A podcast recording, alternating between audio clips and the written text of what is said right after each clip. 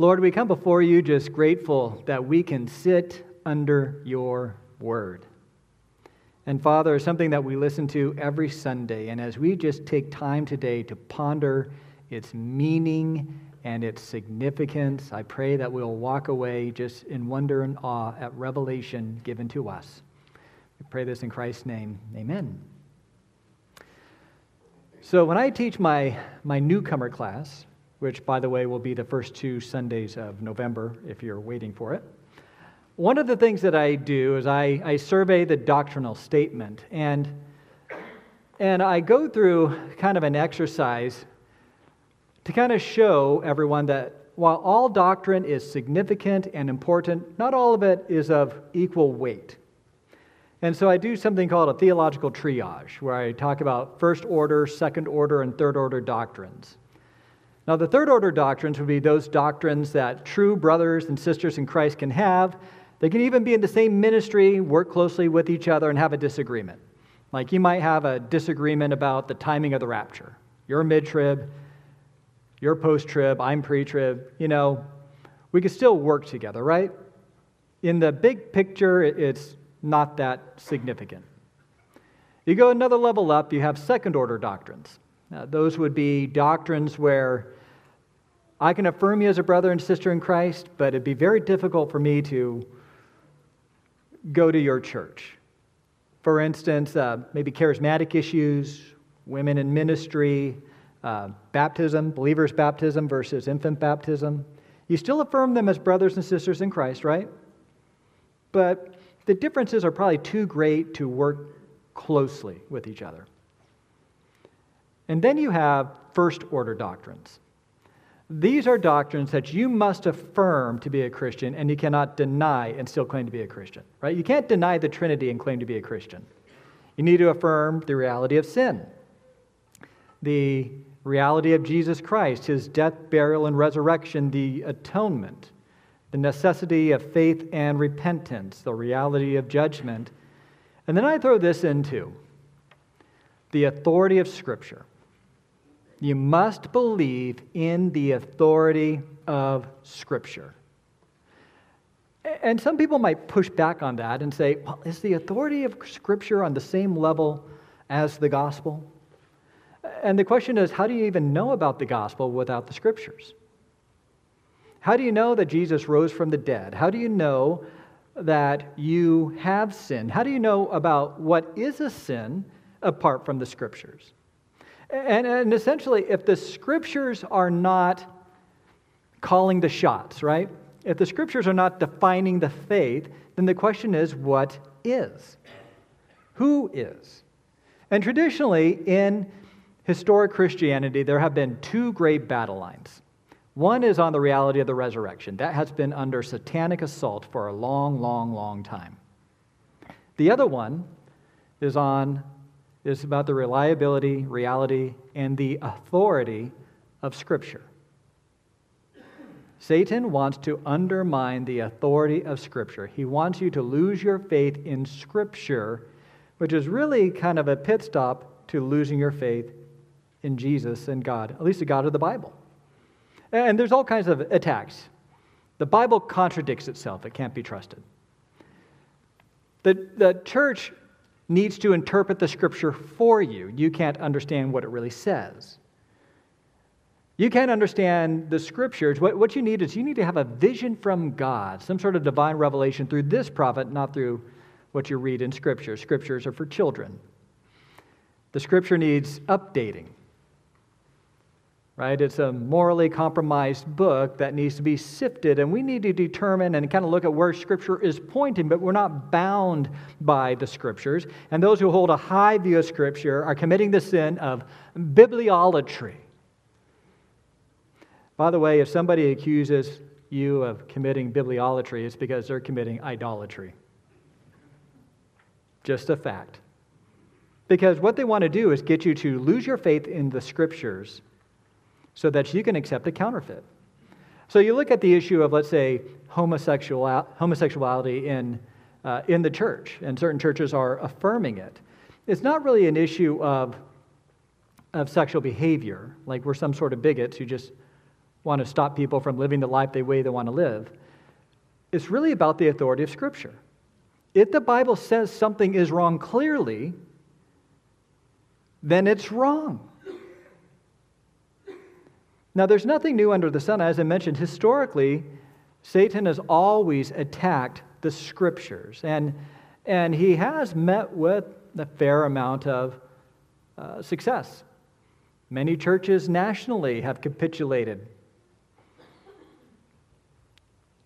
German higher criticism, scholasticism, whatever, has caused people to lose their faith in Scripture, and denominations fall, churches fall, pastors fall, Christians fall away.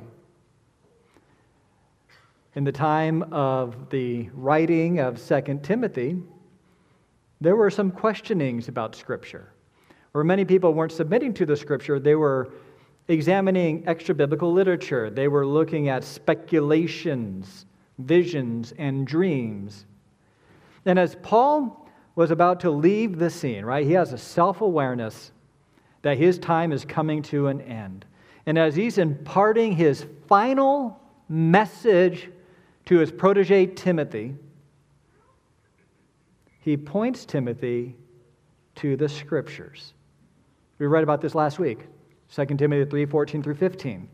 But as for you, continue in what you have learned and have firmly believed, knowing from whom you learned it, and how from childhood you have been acquainted with the sacred writings, which are able to make you wise for salvation through faith in Christ Jesus.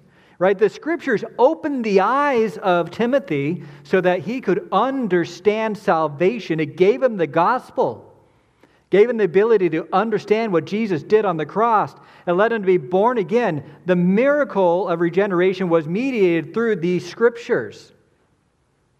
So that when Paul taught the rest of the story, his understanding of the Old Testament was ignited.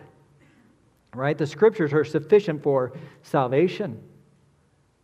And now, as Timothy is going to go at it alone, so to speak, without the oversight of Paul, Paul makes it very clear that you are not alone.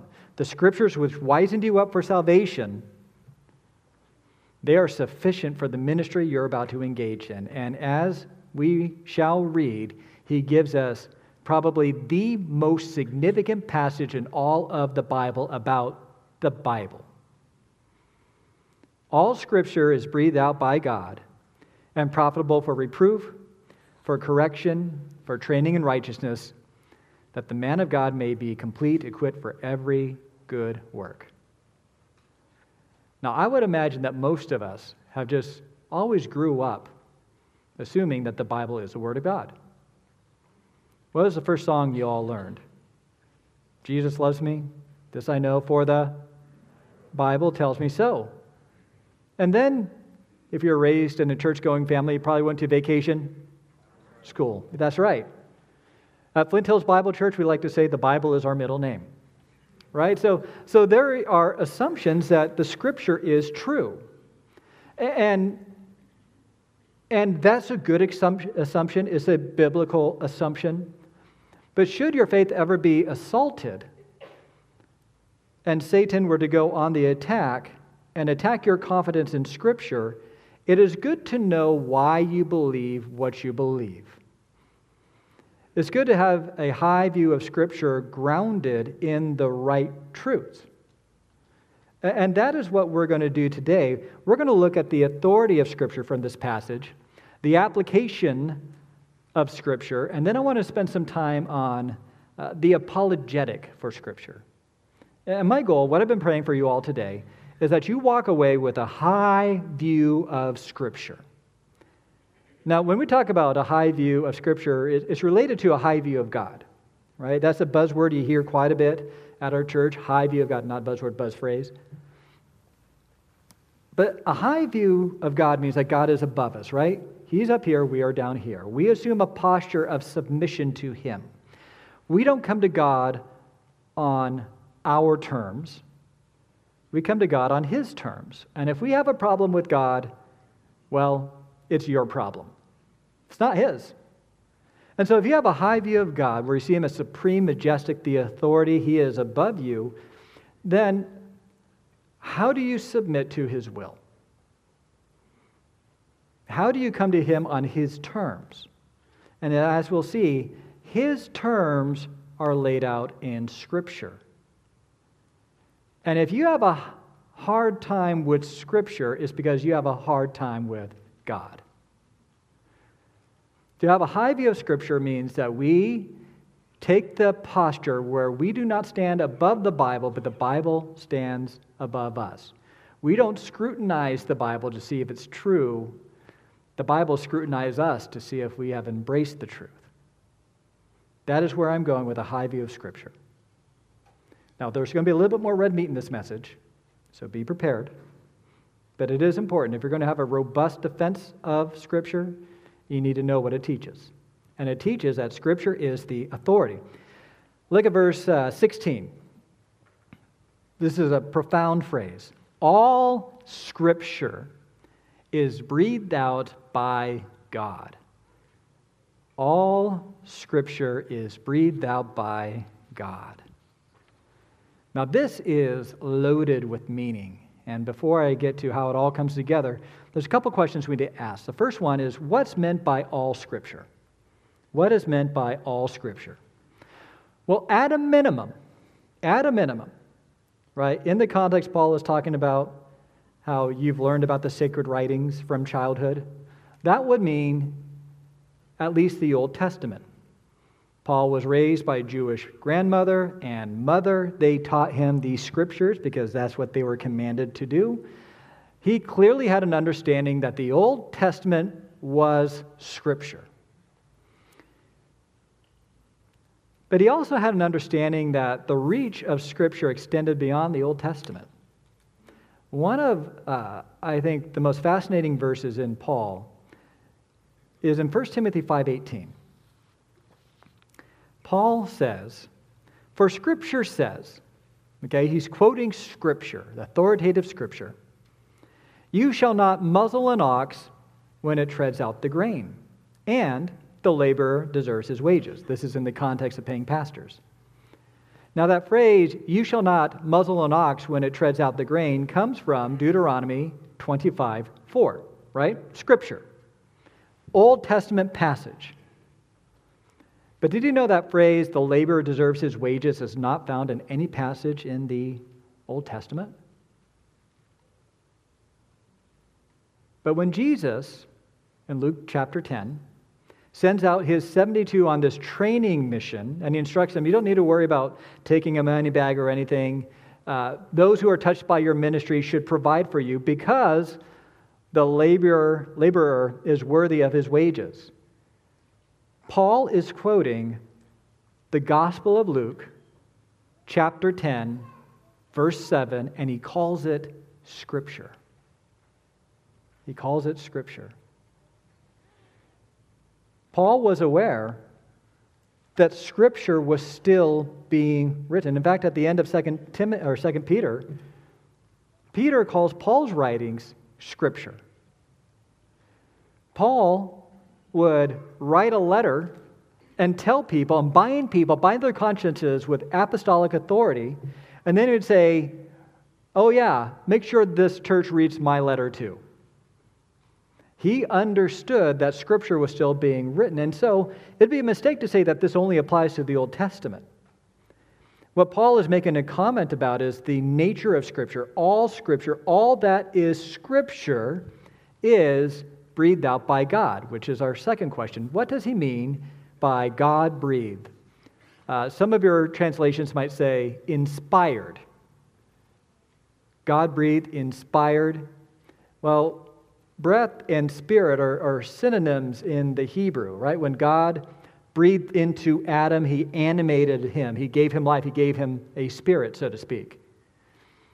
So when he's talking about all scripture is God breathed or inspired, he doesn't necessarily mean that the Bible is an inspiring book, right? I read the Bible and it just inspired me to become a better man.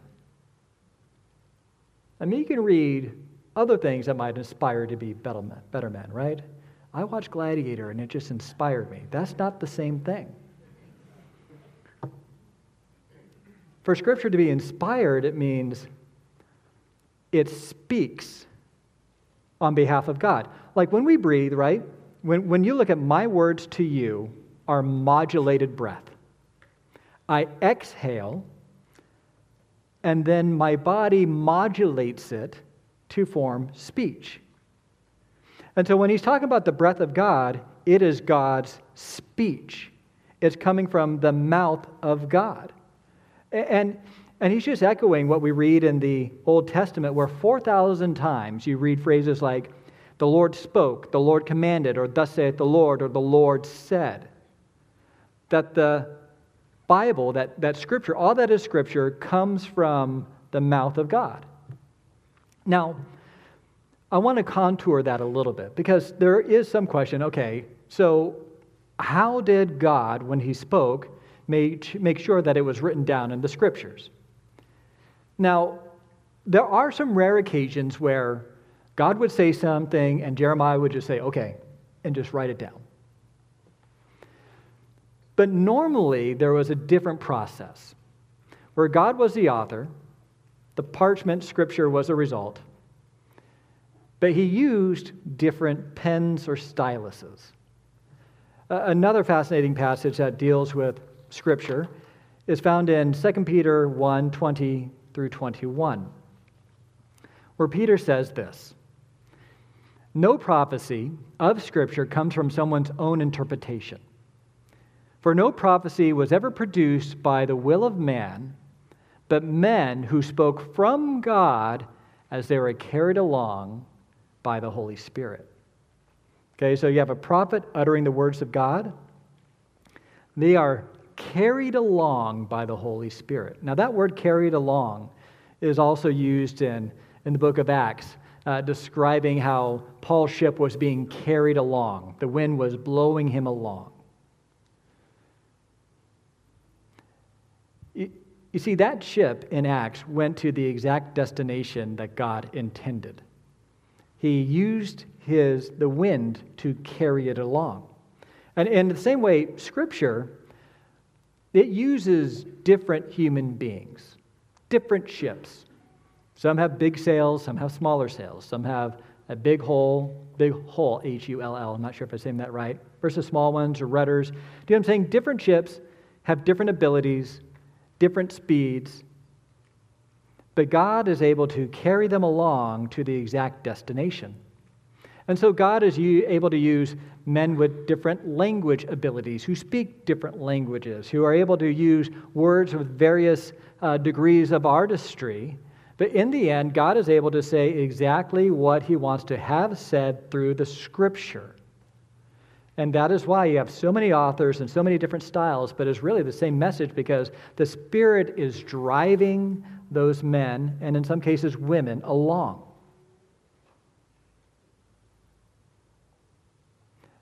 So that is what it means for it to be God breathed. Scripture comes from the mouth of God, all of it, that is mediated perfectly through the Holy Spirit working through men. So that we can know that when the Scripture speaks, God speaks. Now, there's a couple of follow up questions I, I want to address. Is this the only revelation that we have from God? By revelation, the, something that reveals God? And, and the answer is no. There are other forms of revelation. We read about it in Romans 1:20. For his invisible attributes, namely his eternal power and divine nature, have been clearly perceived ever since the creation of the world and the things that have been made so that they are without excuse. Paul is defending the righteousness of God and condemning people who routinely reject him. And even if they've never heard of Jesus, they can look around at creation, look at the sunsets, the design. You look at uh, just the intricacy of the human body or the animal body or even plant life and conclude that there is a God who is great and powerful. And, and this is not enough revelation, so to speak, that they can be saved, but enough to know that there is a creator, he is powerful, and you are rejecting him. Right? That is general revelation. Okay? Now, that is in contrast to what we call special revelation or specific revelation. Later on in the book of Romans, as Paul's talking about how the gospel must be preached, he says in Romans 10 14 through 15, How then will they call on him in whom they have not believed? And how are they to believe in him of whom they have never heard? And how are they to hear without someone preaching? And the answer is you can't. For somebody to be saved, they must hear the gospel. They must hear the good news that Jesus Christ died, was buried, and was raised again. As it is written, how beautiful are the feet of those who preach good news. And so there's this general revelation where everyone gets a heaping dose of the authority and power of God through creation, but they must hear the specific testimony of written revelation, which is what we have here through the scriptures. Okay, that's special revelation. Now, here's another question Does the Bible contain all the special revelation ever given? The answer is no. John 21 25. Now, these and many other things that Jesus did. Now, there are also many other things that Jesus did. And were every one of them to be written, I suppose that the world itself could not contain the books that would be written. So there are other bits of revelation. Every time Jesus spoke, and I think one of the great things about heaven, by the way, is like, Jesus, can you tell us some of the things that weren't written down in the Bible? Wouldn't that be great? But John makes it very clear that he's given you enough for you to know that he is the Son of God. So the Bible is authoritative, and, and yes, there are some other sources of special revelation that are not known and should not be submitted to, by the way. That's another sermon for another topic. But what we have right now in the book of the Bible is enough to fulfill its intended application, which we'll see in the rest of the passage. Okay? Second point application of Scripture. All Scripture is breathed out by God and profitable for teaching, for reproof, for correction, and for training in righteousness, that the man of God may be complete, equipped for every good work. So Paul is saying, You, Timothy, you have enough Scripture. You have everything you need to go about this wonderful work which you have been called to. I think one of the clearest statements of Paul's purpose for his ministry is found in Colossians 1:28. Him we proclaim, warning everyone and teaching everyone with all wisdom that we may prevent, present everyone complete in Christ. Right? His mission is my mission for my life and my mission for your life, right? I want you all to be complete in Christ, to be shaped into the image of his Son. And the scriptures are sufficient for that. You see, God doesn't necessarily want us to just recognize the Bible as authoritative. He wants the Bible to be active in the shaping and development of our, of our lives. Now, for centuries, the Bible was regarded as the authority, but it was never applied. The reason why is nobody could understand it except for some select scholars.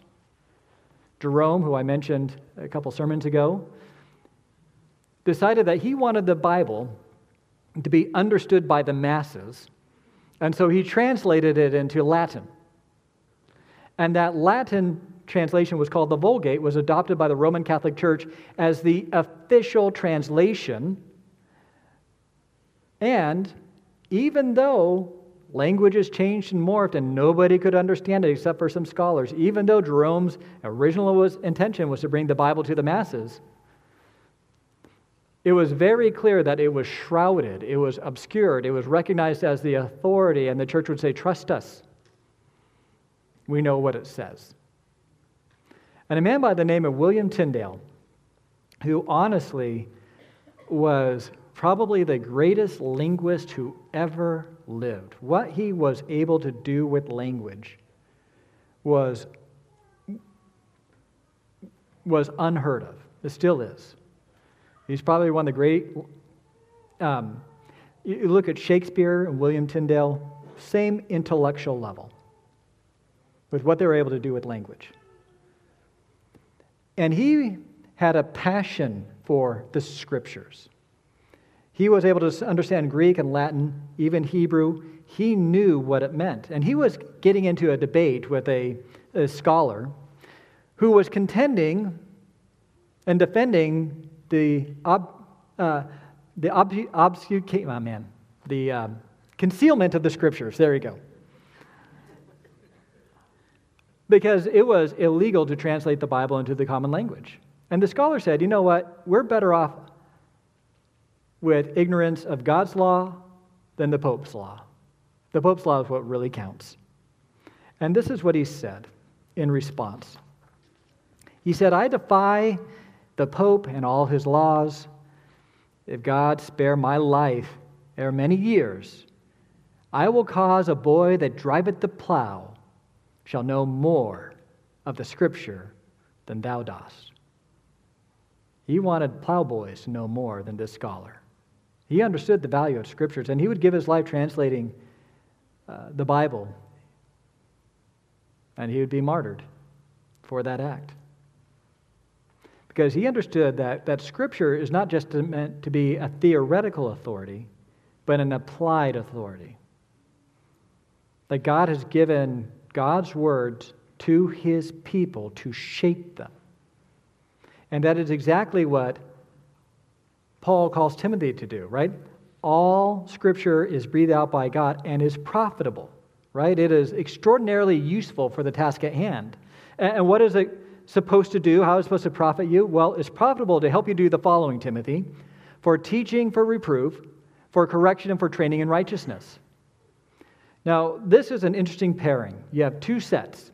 You have for teaching and for reproof, and then you have for correction, for training in righteousness.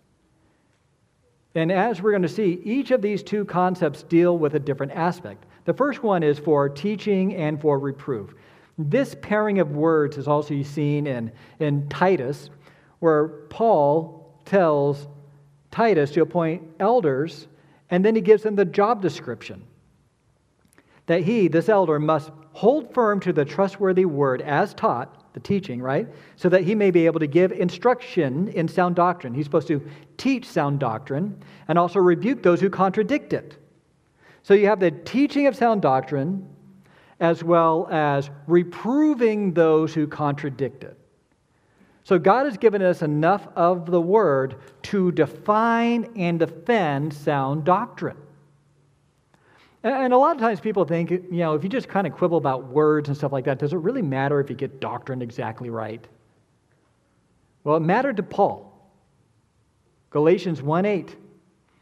As he's taken on Judaizers who are corrupting the faith, he says this But even if we or an angel from heaven should preach to you a gospel contrary to the one we preach to you, let him be accursed. If you get this part of the gospel wrong, you are damned. And there's all kinds of false gospels out there. Some people teach that, you know what, everyone gets to heaven eventually. You know, God's mercy is as vast as an ocean. You know, his wrath is a lake of fire. His love is an ocean. Everybody gets there eventually. It's called universalism. But what does God's word say? What does Jesus say? Well, this is what Jesus says in Matthew 25, 24, 41, 25, 41. Then he will say to those on his left, Depart from me, you cursed, into the eternal fire prepared for the devil and his angels. If Jesus didn't believe in hell, why does he threaten people with it? Or some people would say, you know what? The gospel's good, it's helpful, but it's not enough. You need more than faith. You might need a, a sacrament. And you know what? You probably need someone to administer the sacrament. You need a mediator, uh, the church. But what does the Bible say? Ephesians 2 8 and 9. For by grace you've been saved through faith, and this is not your own doing, it is a gift of God, not a result of works, so that no one should boast. And do you need a priest? 1 Timothy 2 5. You do. For there is one God and there is one mediator between God and man, and that man is Christ Jesus. You do need a priest, and his name is Jesus, and that's all the priest you need. Some people will say, you know what? When you just look at the Bible, there is nothing that says that you can't honor and worship God in a loving, monogamous, homosexual relationship. Right? That's one of the big ones that's, that's emerging. And yet the Bible says in 1 Corinthians 6 9 through 11, God's providence, Scott read it this morning, or do you not know that the unrighteous will not inherit the kingdom of God? Do not be deceived, neither the sexually immoral, nor idolaters, nor adulterers, nor men who practice homosexuality, nor thieves, nor greedy, nor drunkards, nor revilers, nor swindlers will inherit the kingdom of God. And such were some of you, but you were washed, and you were sanctified, you were justified in the name of the Lord Jesus Christ and by the Spirit of our God. If you tell someone in a same sex relationship that, that God's okay with that, you're giving them a helping, keeping, helping dose of heresy. You're condemning them with the message by telling them peace when there is no peace. Scripture corrects all these doctrinal aberrations. It is sufficient for teaching and for reproof in your doctrine, but also for correction and training in righteousness. Now, the word correction speaks of cutting straight, basically saying Scripture will straighten you out. It'll straighten you out. And not just straighten you out, it will train you, right? When you talk about training children, is teaching them to do the same thing over and over again so that they're trained and they, they accept the truth that you are giving them in practice. And so this is talking about the scripture's ability to shape your conduct so that you can live out the life changing, liberating truth of the gospel. Because remember, the gospel doesn't just liberate you from hell, it liberates you from sin. And so let's say you are struggling with the, the sin of anxiety. You can't think straight. You're just overwhelmed by the burden of all these concerns in life. You're getting an ulcer. What does the Bible say to that? Philippians 4 6 through 7. Do not be anxious about anything, but in everything, by prayer and supplication, with thanksgiving, let your requests be made known to God, and the peace of God, which surpasses all understanding, will guard your hearts and minds in Christ Jesus. Struggle with bitterness? I mean, who doesn't, right? Let all bitterness and wrath and anger and clamor and slander be put away from you, along with all malice be kind to one another, tenderhearted, forgiving one another as God in Christ forgave you. And the list goes on. The Bible speaks to your conduct. It can help you live a life that is honoring to the Lord, as we see that the man of God may be complete, equipped for every good work. Now, man of God, that's, that's like a high title. You have David, he was a man of God. Elijah, he was a man of God. Moses, he was a man of God. They were servants of God used by the Lord to shape and guide and lead people into righteousness. And God spoke to them directly. And you think, man, wouldn't it be great if God just spoke to me? Well, He does through the Scriptures. You see, the Scriptures in the hands of a man of God, any Christian leader, it's for a pastor to not use the Bible is like a surgeon deciding not to use a scalpel or an engineer not using a calculator.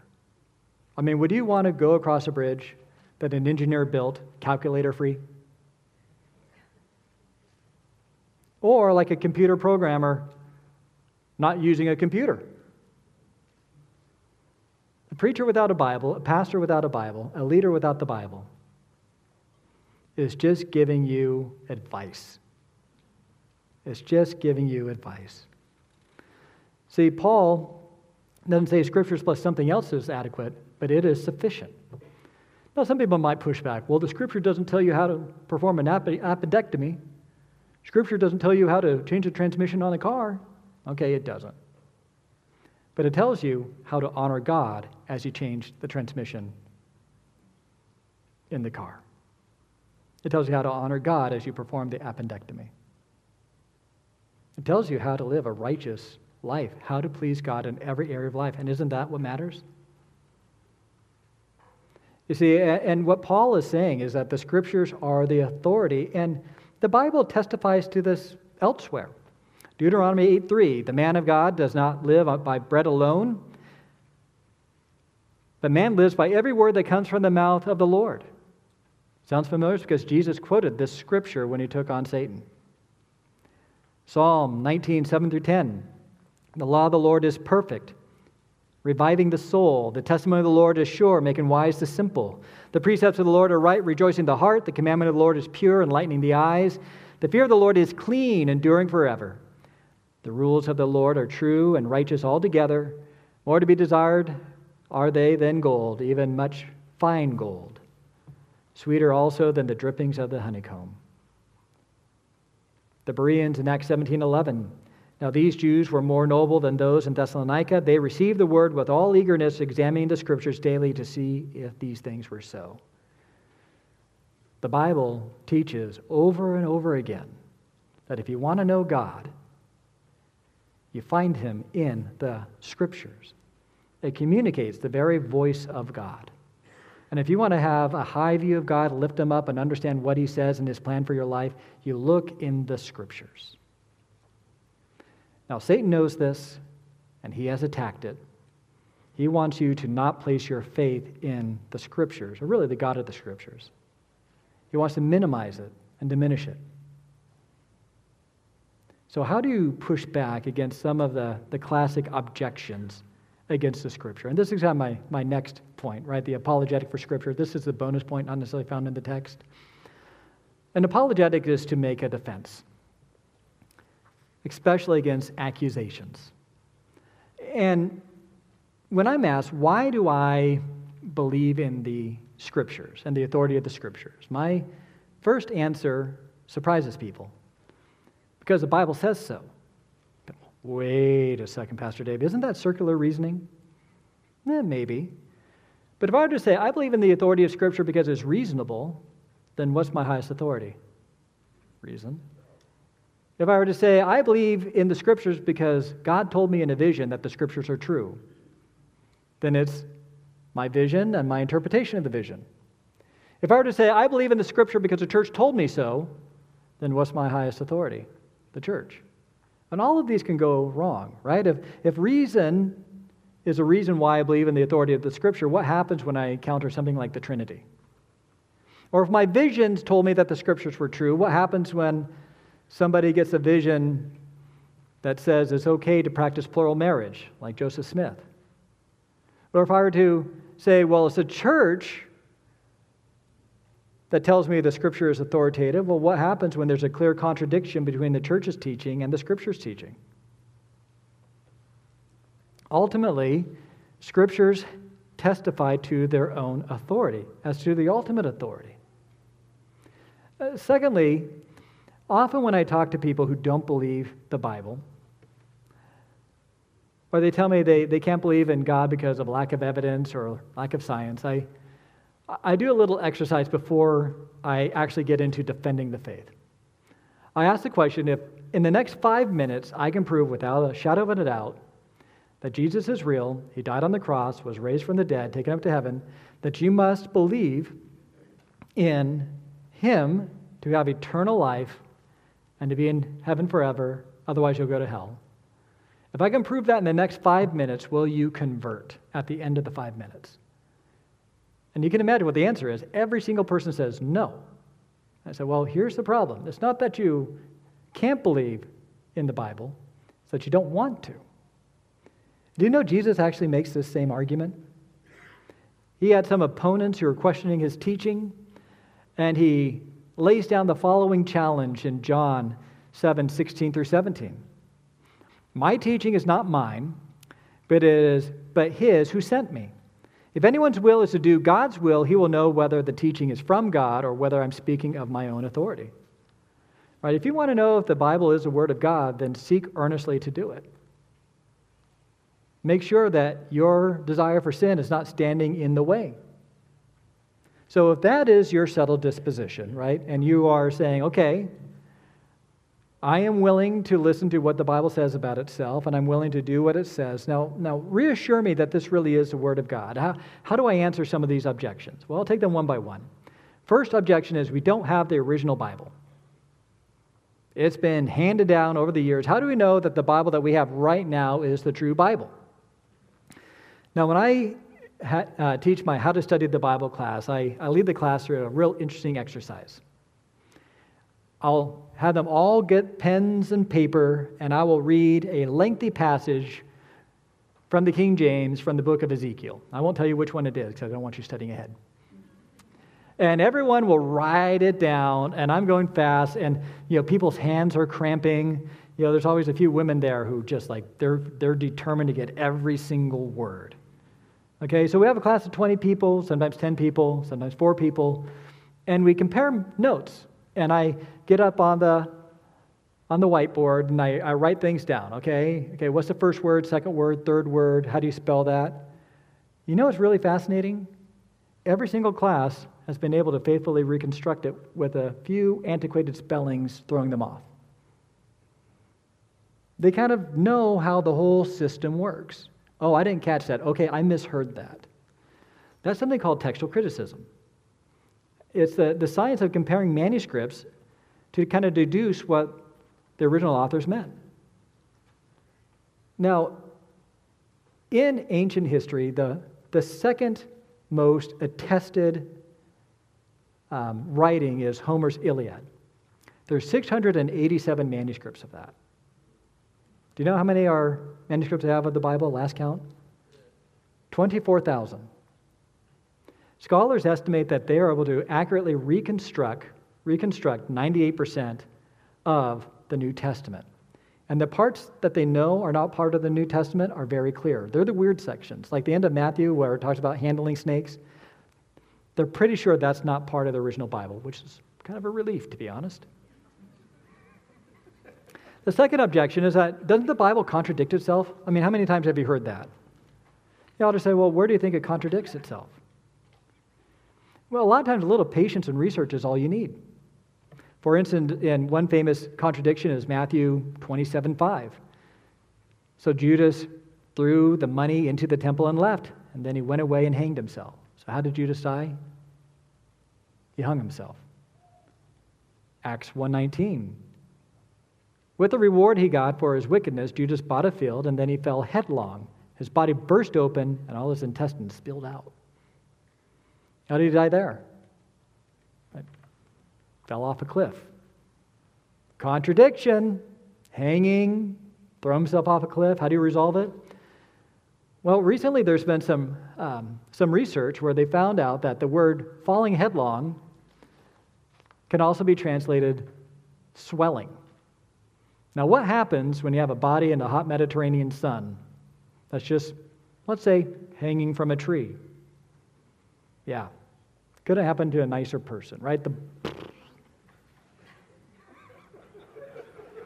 Was the sound effect really necessary? I mean, when a corpse bursts open, what do you think it sounds like, right? Sometimes a little patience and research is all you need. Objection three what about other books of Revelation like the Quran or the Book of Mormon? Well, one, the Book of Mormon and the Quran were written by one author, not the diversity of authors that we have in the Bible. Two, bunch of contradictions in those books and historical inaccuracies. Three, the Bible has fulfilled prophecy, which is incredible. I mean, the book of Daniel, scholars believe that the book of Daniel had to be written maybe around 150 AD because its prophecies about the Maccabean revolt and Antiochus of Epiphanes was, was so precise that they concluded that it was written afterwards because there's no way it could have been written before. And I looked into this this week.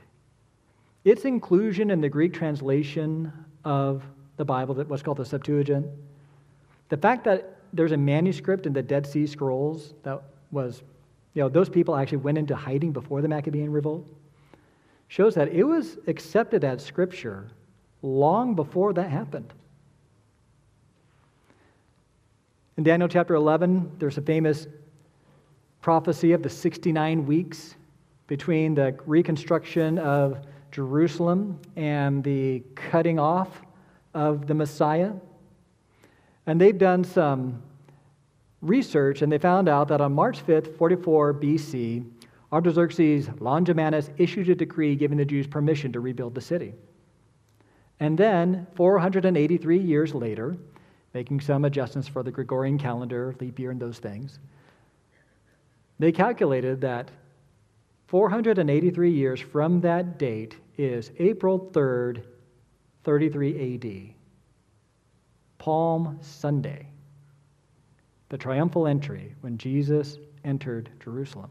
I mean, sounds pretty accurate to me, doesn't it? And the Bible's full of these. I mean, all this to say, there's more where that came from. I mean, the Bible is a holy book, it testifies to its own authority. And to have a high view of Scripture is to see it as supreme in your life.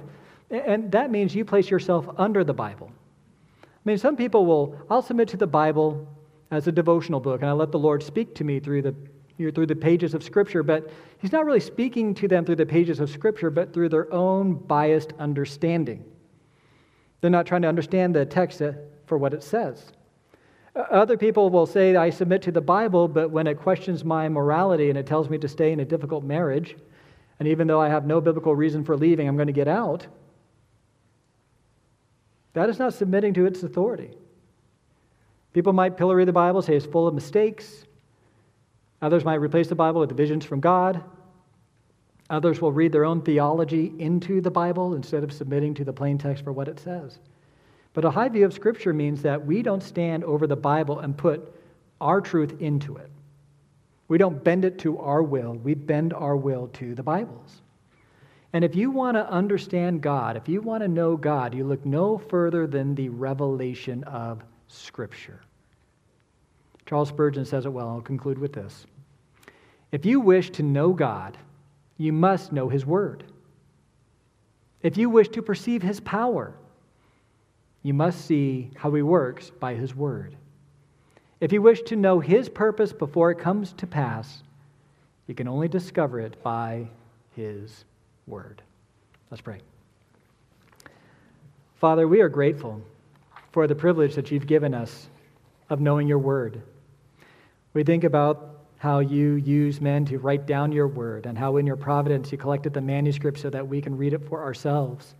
That you've given us the ability to read and even have abundant copies of the Bible in our hands. And Lord, we pray that we won't just hold the Bible for show, but that we will seek to really know you by knowing the word well. Lord, give us a profound appreciation for your scriptures. Give us a high view of scriptures. In Jesus' name, amen.